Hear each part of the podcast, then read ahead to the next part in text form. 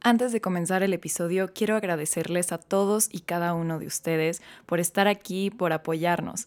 Socialogando está creciendo y ahora, gracias a ustedes, podemos regresar con una segunda temporada.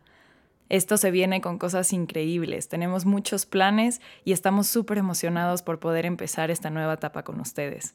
Realmente nada de esto sería posible si no fuera por todo su apoyo, sus escuchas, que compartan nuestros episodios. Y ahora, sin más, empecemos con la segunda temporada.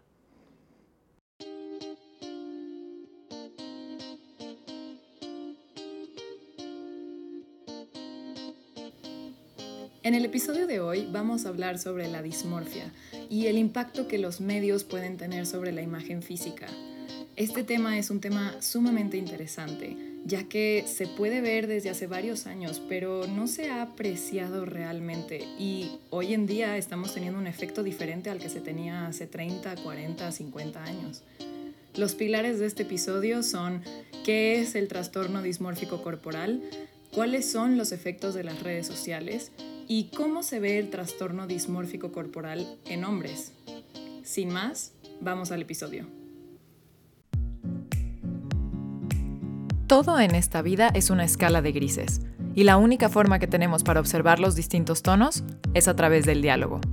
Socialogando es un espacio libre de crítica, odio y prejuicio para convertirse en la alternativa y el punto medio entre el silencio y la confrontación de ideales.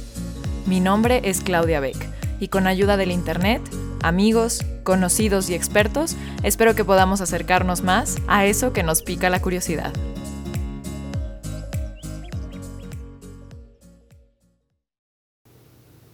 Entonces, ¿qué es exactamente la dismorfia? La definición clínica dada por la Secretaría de Salud dice que es una enfermedad psiquiátrica que se manifiesta como una preocupación excesiva en la apariencia, derivada de una distorsión de la imagen corporal, generando sufrimiento en el individuo que impide que pueda desenvolverse en el ámbito social, laboral y personal.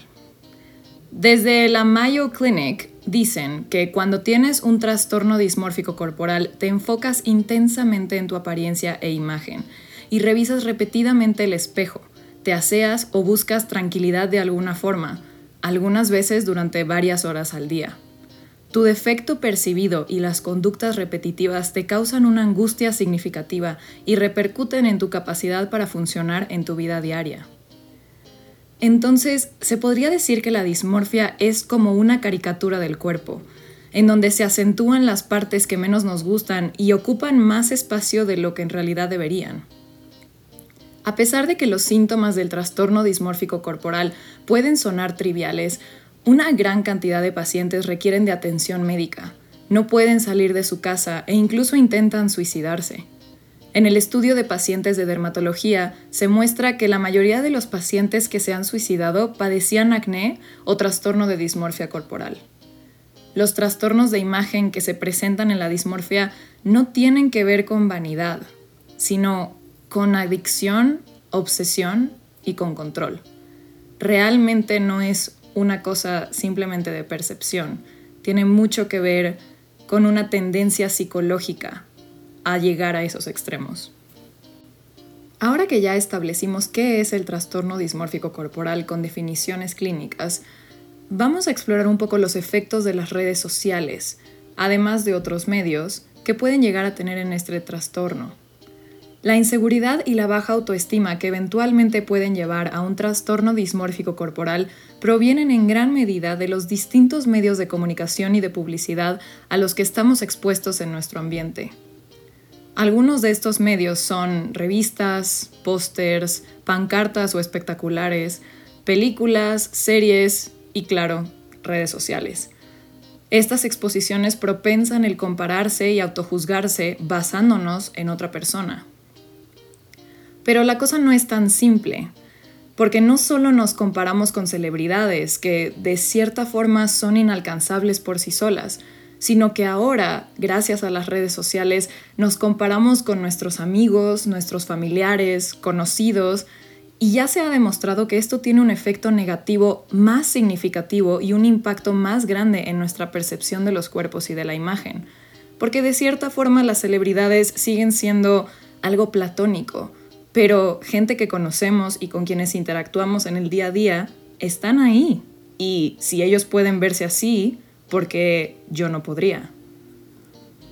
El efecto de los filtros en la percepción humana, todos estos filtros que se están generando a partir de las redes sociales, principalmente Instagram, tienen varios efectos en nosotros.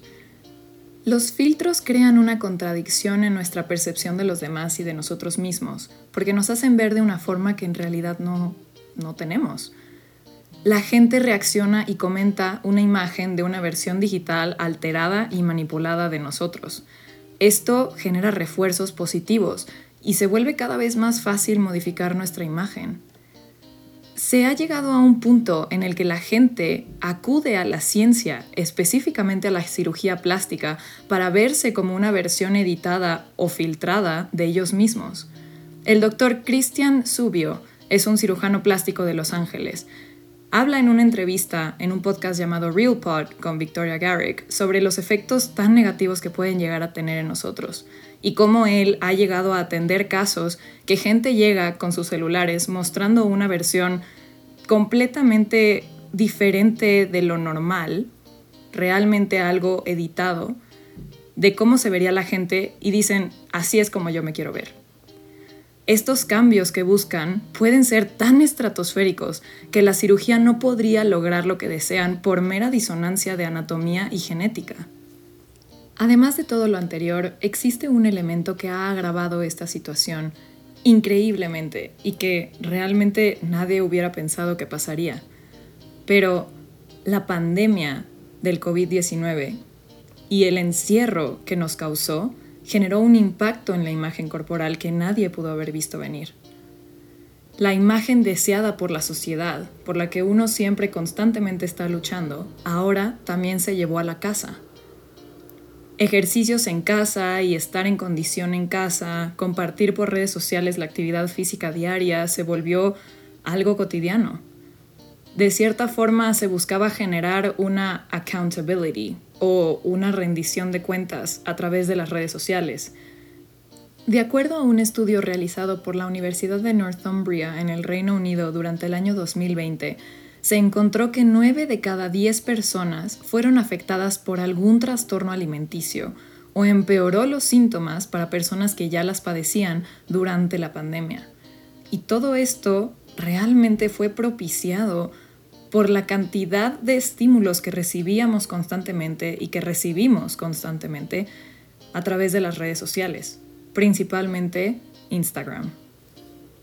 Bien, ahora que estamos en el mes de la mujer y en el mes en donde el feminismo cobra gran poder, es importante mencionar que a pesar de que los casos más oídos han sido con mujeres, el trastorno dismórfico corporal también afecta de manera significativa a hombres y de alguna forma tenemos que buscar que esto también sea oído y escuchado, porque realmente fue algo que me sorprendió incluso a mí durante mi búsqueda y mi investigación de este episodio.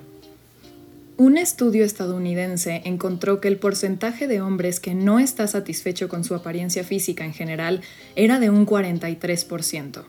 Y en el transcurso de los últimos 25 años, esa cifra casi se ha triplicado y ahora el número de mujeres y de hombres que no están felices con cómo se ven es casi el mismo. Los niños y jóvenes, al igual que los hombres, no poseen ningún elemento o gen que los exente de los efectos de los mensajes subliminales que presentan los medios al mostrar figuras masculinas grandes y musculosas. El trastorno de imagen que se ve más comúnmente en hombres es el de la dismorfia muscular, en donde se tiene una fijación por verse musculoso, fornido y lo que se denomina macho alfa. Individuos con dismorfia muscular pasan arriba de 5 horas y media pensando en el tamaño de sus músculos y de su imagen física. Estas personas no buscan ser más menudas, sino ser más voluminosas, todo lo contrario a lo que vemos en los demás casos de trastorno dismórfico corporal, como pueden ser los antecesores de la anorexia o la bulimia. En este caso, la mayoría de las personas que padecen de esta condición son hombres. Sin embargo, no es excluyente del género femenino, entonces también existen mujeres. La dismorfia muscular no está limitado a fisicoculturistas de la misma forma que la anorexia no está limitada a modelos profesionales. La gente que padece de dismorfia muscular rechazan eventos sociales por razones distintas a creer que no se ven bien. Generalmente tiende a ser porque no quieren poner en riesgo su dieta y su entrenamiento. En Australia, la droga por método de inyección más usada son esteroides anabólicos, por encima de la heroína, opioides y metanfetaminas, entre otros. De acuerdo a la Biblioteca Nacional de Medicina Medline Plus, los esteroides anabólicos son versiones sintéticas o artificiales de testosterona que sirven para tratar algunos problemas hormonales en los hombres, como el retraso de la pubertad o pérdida muscular a causa de algunas enfermedades. Sin embargo, algunos fisicoculturistas y atletas usan esteroides anabólicos para desarrollar músculos y mejorar el rendimiento deportivo, y sus dosis pueden llegar a ser de 10 a 100 veces más altas que las utilizadas para tratar afecciones médicas. Y ahora llegamos a la sección de conclusiones de este episodio. No todos estos temas son ejemplos de dismorfia diagnosticada, pero sí son ejemplos del efecto que ha tenido en la imagen física, tanto en mujeres como en hombres. Creer que los trastornos alimenticios o de imagen están ligados a un género es algo ingenuo. Como ya lo mencionamos, la dismorfia muscular no está limitada a los hombres de la misma forma que la anorexia no está limitada a mujeres. La definición de belleza, sensualidad y atractivo debe ser más amplia de lo que los medios lo han permitido. En este mundo moderno las cosas ya no son igual. La autoestima y el perfeccionismo están intrínsecamente relacionados con los problemas de imagen física. No es algo que simplemente tenga que ver con querer verse mejor. Realmente se ha vuelto un problema. Entonces, se podría decir que hemos creado un ambiente en donde los trastornos alimenticios pueden florecer y prosperar debido a la exposición que tenemos a los medios y a lo que siguen tratando de vendernos. Gracias por escuchar el episodio de hoy. Gracias por querer informarse, cuestionarse, desmembrar su realidad y reinventarse para estar un poco más cerca de comprender este enigma que es la sociedad. Como siempre, los invito a revisar las ligas y las referencias que se consultaron para este episodio en la descripción. Y recuerden, yo no vengo aquí a darle las respuestas a nadie. Yo lo que quiero es fomentar la curiosidad y el interés por aquello que nos rodea para que cada quien encuentre sus propias respuestas y tome sus propias decisiones. Ahora les toca a ustedes decidir qué van a hacer con esto que acaban de escuchar. Compártanlo en las redes sociales en arroba socialogando mx para que nuestro espacio de diálogo sea cada vez más grande y logremos abrir más puertas.